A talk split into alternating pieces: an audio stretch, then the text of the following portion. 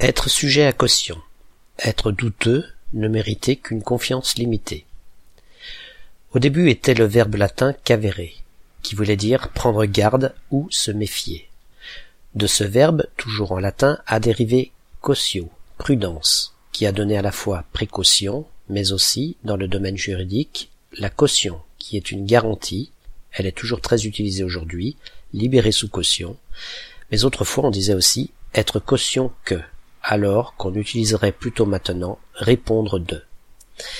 Et c'est bien le sens initial, celui du verbe cavérer, lié à la méfiance, qu'on trouve dans notre expression datant du début du XVIIe siècle.